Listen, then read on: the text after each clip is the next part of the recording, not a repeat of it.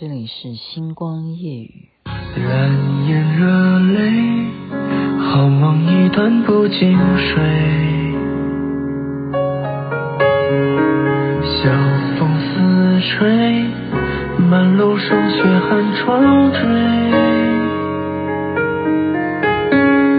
流年不悔，苍云翻飞战马追，手一碗清水，我不恋是非。熹微、王一博所演唱，您现在听的是《星光夜雨》徐雅琪。我说过，如果听到这首歌曲，就要讲这方面的故事啊。因为前天吧，我本来开车啊，跟朋友是要去看三芝那边。大家如果有看过我的脸书做直播的话，就知道千手千眼观世音菩萨应该是全世界吧最高大的。我们想去看那个，好久没去了，然后觉得说疫情期间你又不能够群聚，对不对？尽量避免群聚的话，你就去接触大自然，然后你看到大自然你就不用戴口罩啦，你就为的就是这个，你就是开车要往三芝，然后那个路很熟的，没想到雅琪妹妹竟然迷路，迷路，第一次竟然走到哪里？竟然走到了北海福座。北海福座大家就知道什么地方。啊，我这辈子我从来没有开车这样经过那里，没有自己开车经过那里哈。然后这是第一次迷路。然后我还是要去看千手千眼观世音菩萨，我在那边一直绕来绕去，然后再绕回来的时候，又再一次，第二回又看一次北海福座。哇，它真的盖得很大哈，它真的很大，而且它前面又盖了一个很大的一尊佛像，应该是阿弥陀佛吧？对啊，我真的是觉得说这是冥冥之中有什么暗示吗？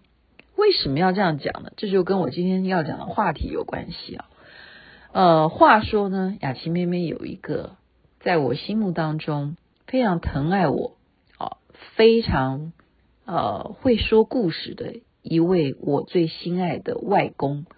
因为我从小呢在外公外婆的新村啊，那是中永新村长大。那时候我哥哥比较被外婆疼，那我就比较被外公疼。小时候呢，我就常常坐在他的怀里，就听他讲故事。他好会讲说天说地说南说北。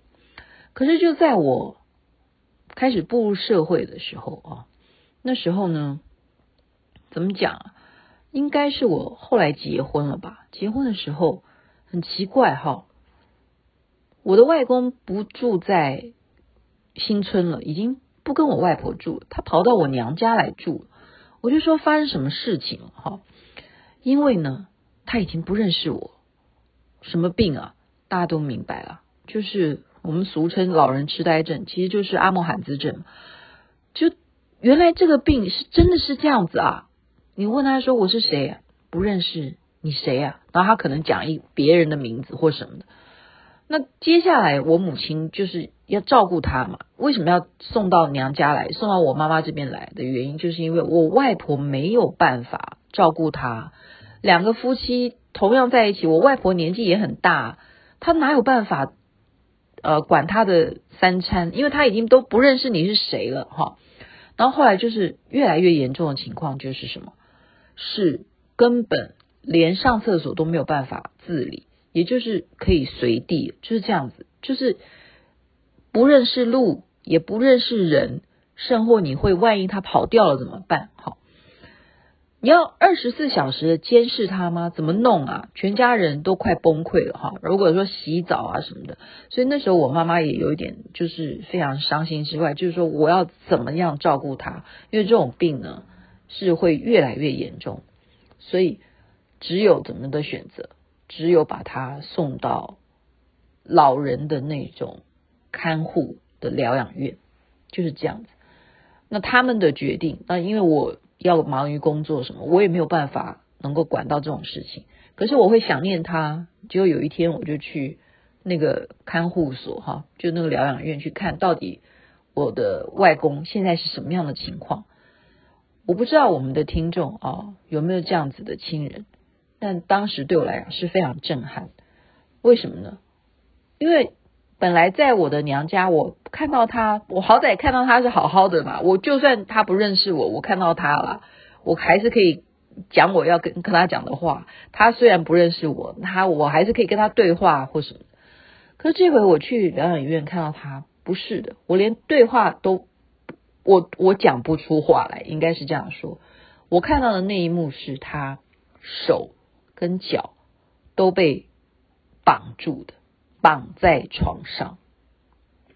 他不是我想象中的哦，我想象是我们真的人很会往好处想。我想说去疗养院，我的画面你要知道，我们想的好的面嘛，那你去疗养院那里一定是有公园啦，或有树荫啊，然后你可能是被一个人照顾，你可能是坐在轮椅上或什么的。我就想象画面好美好，就不是，它完全打破你的想象。它是被绑在床上，手绑得好好的，双手绑住，双脚绑住，就是一个人大字型的被绑在床上。然后他能够讲话吗？已经觉得他也懒得讲哈，也没有那种要挣脱的那个意愿了。你觉得一个人如果最后的尊严是这样，你活着为什么要继续？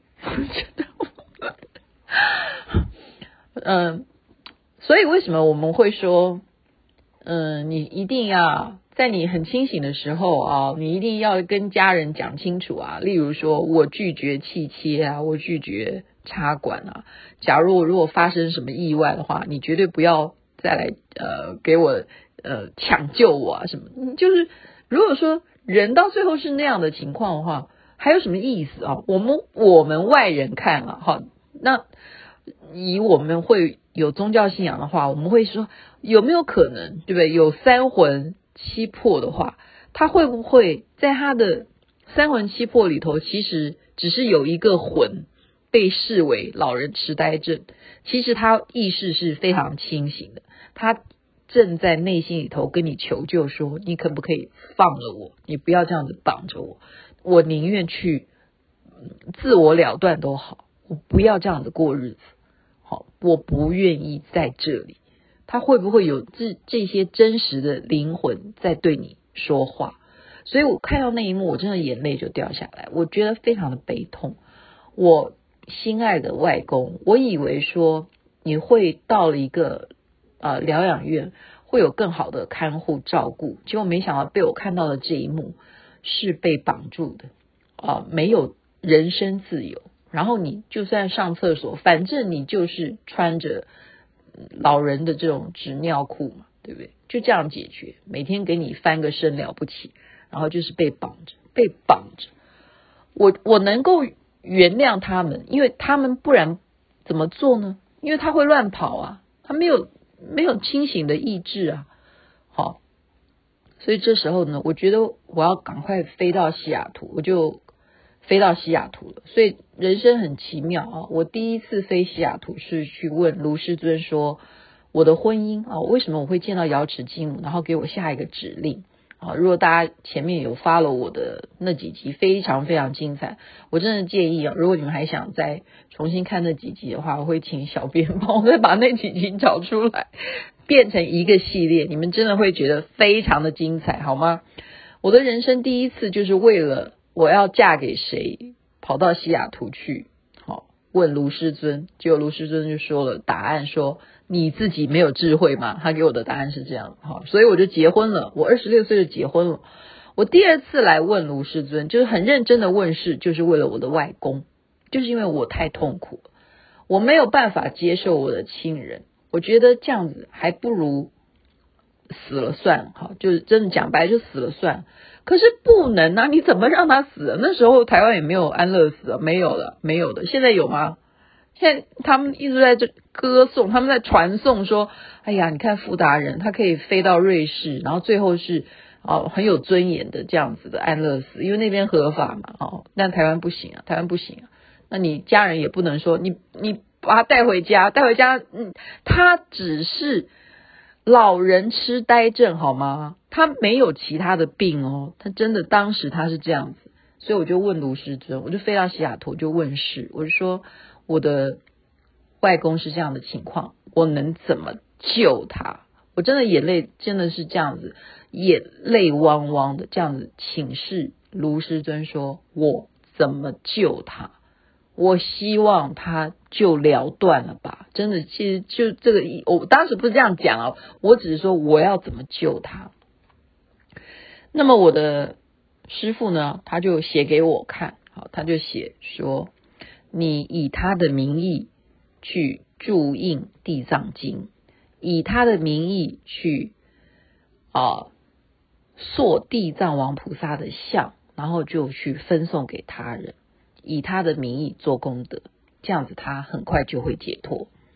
他就很简单的这样告诉我方法，然后我就点头，我说好就点了头，好，你说的我去做，就是这样。好，我就是侄女雅琪妹妹，从来就是一个干脆的人，你说了算，就是这样。因为我过去对不对，我第一次来问，然后你说我没有智慧吗？你要嫁谁？你没有智慧吗？好，我就去结婚，我就早早的结婚。好，全世界都跌破眼镜，我怎么那么早就结婚了？哈，而且怎么会嫁给他？呵呵，就这样子。这一回你说了算，你说注印地藏经，塑地藏王菩萨的像，好，回去做，马上回到台湾，立刻做，很有效率。而且我是找那种质感比较好的地藏经，因为你要知道，有些人拿经书，他这你印的比较好，他会比较高兴，而且送给别人，人家也愿意念嘛，哦，真的啊。所以不管是地藏经，或者说你注印高王经啊，我注印高王经，很多朋友都还会跟我讲说，你上次印的那一款那种看起来有金箔的，看起来黄金的那个版本还有没有？人家还会跟我挑，说我好喜欢那种，你可不可以再送我那一种的？所以真的有差哈，所以我那时候就是那种 quality 比较好的地藏经，我就是买了很多，然后分送给很多地方这样子。然后再来就是地藏王菩萨的像的金身啊，好，我也打电话联络同门啊，就说你帮我做多少，以我的经济能力范围哈。然后再来呢，刚好那时候纽约金刚雷藏寺他们要盖庙，然后他们要塑一个莲花童子的金身吧，我也就马上二话不说，好，你们现在张瑞敏正在做是不是？我说刻功德主的名字，就是我外公的名字，好，就刻他的名字，然后他们也就照做啊。然后当然你就要出钱啦，因为这个金身就是你认的嘛，好，你认捐嘛，这个意思大家应该懂吧？就是说你如果有参与这种事情的话，不就叫功德主吧，哈，就以他的名字，好，莲花童子像也是他。然后这样加起来，短短的2个月的时间，我大概其实那2个月我应该就花了我有台币100万左右，我觉得对，应该有。那个年代100万也不是小钱啊，现在100万也不是小钱，对啊，那是钱哦，那是钱，所以那以你的经济能力范围嘛。可是后来连我去赞助哪一个学校要盖哈，我认为我花在我外公以他的名义做的善事，绝对有150万台币，有的就是以他个人的名义。现在这样讲的话，我爹娘听了他们都会昏倒，他们就说啊，原来你那些钱都没有给孝敬父母哈，你都拿去，我当时怎么能够告诉爹娘呢？是不是？因为这个事情是他们，如果他们没有这样的信仰的话，他根本不相信地藏经，他也不相信说塑地藏王菩萨的金身有效果的话，那你怎么能够说哦，我都把钱花在这上面？所以有时候这些钱真的是你自己付的啊，当然包括你先生都不知道哈。那你就做了，很神奇的，真的我不骗大家，只有两个月就接到了疗养院的电话，说他断气了，就是这样子。我真的做了2个月而已耶，我2个月做了这么多的事情，就是我找事做，你怎么弄？我就人家金刚雷藏寺盖庙，关我台湾什么事？人家在纽约，我听闻，我说那算我的，啊，多少钱？多少钱？给我报个价。我说好，我就钱汇过去或什么的，就这样子啊，就这样子来的。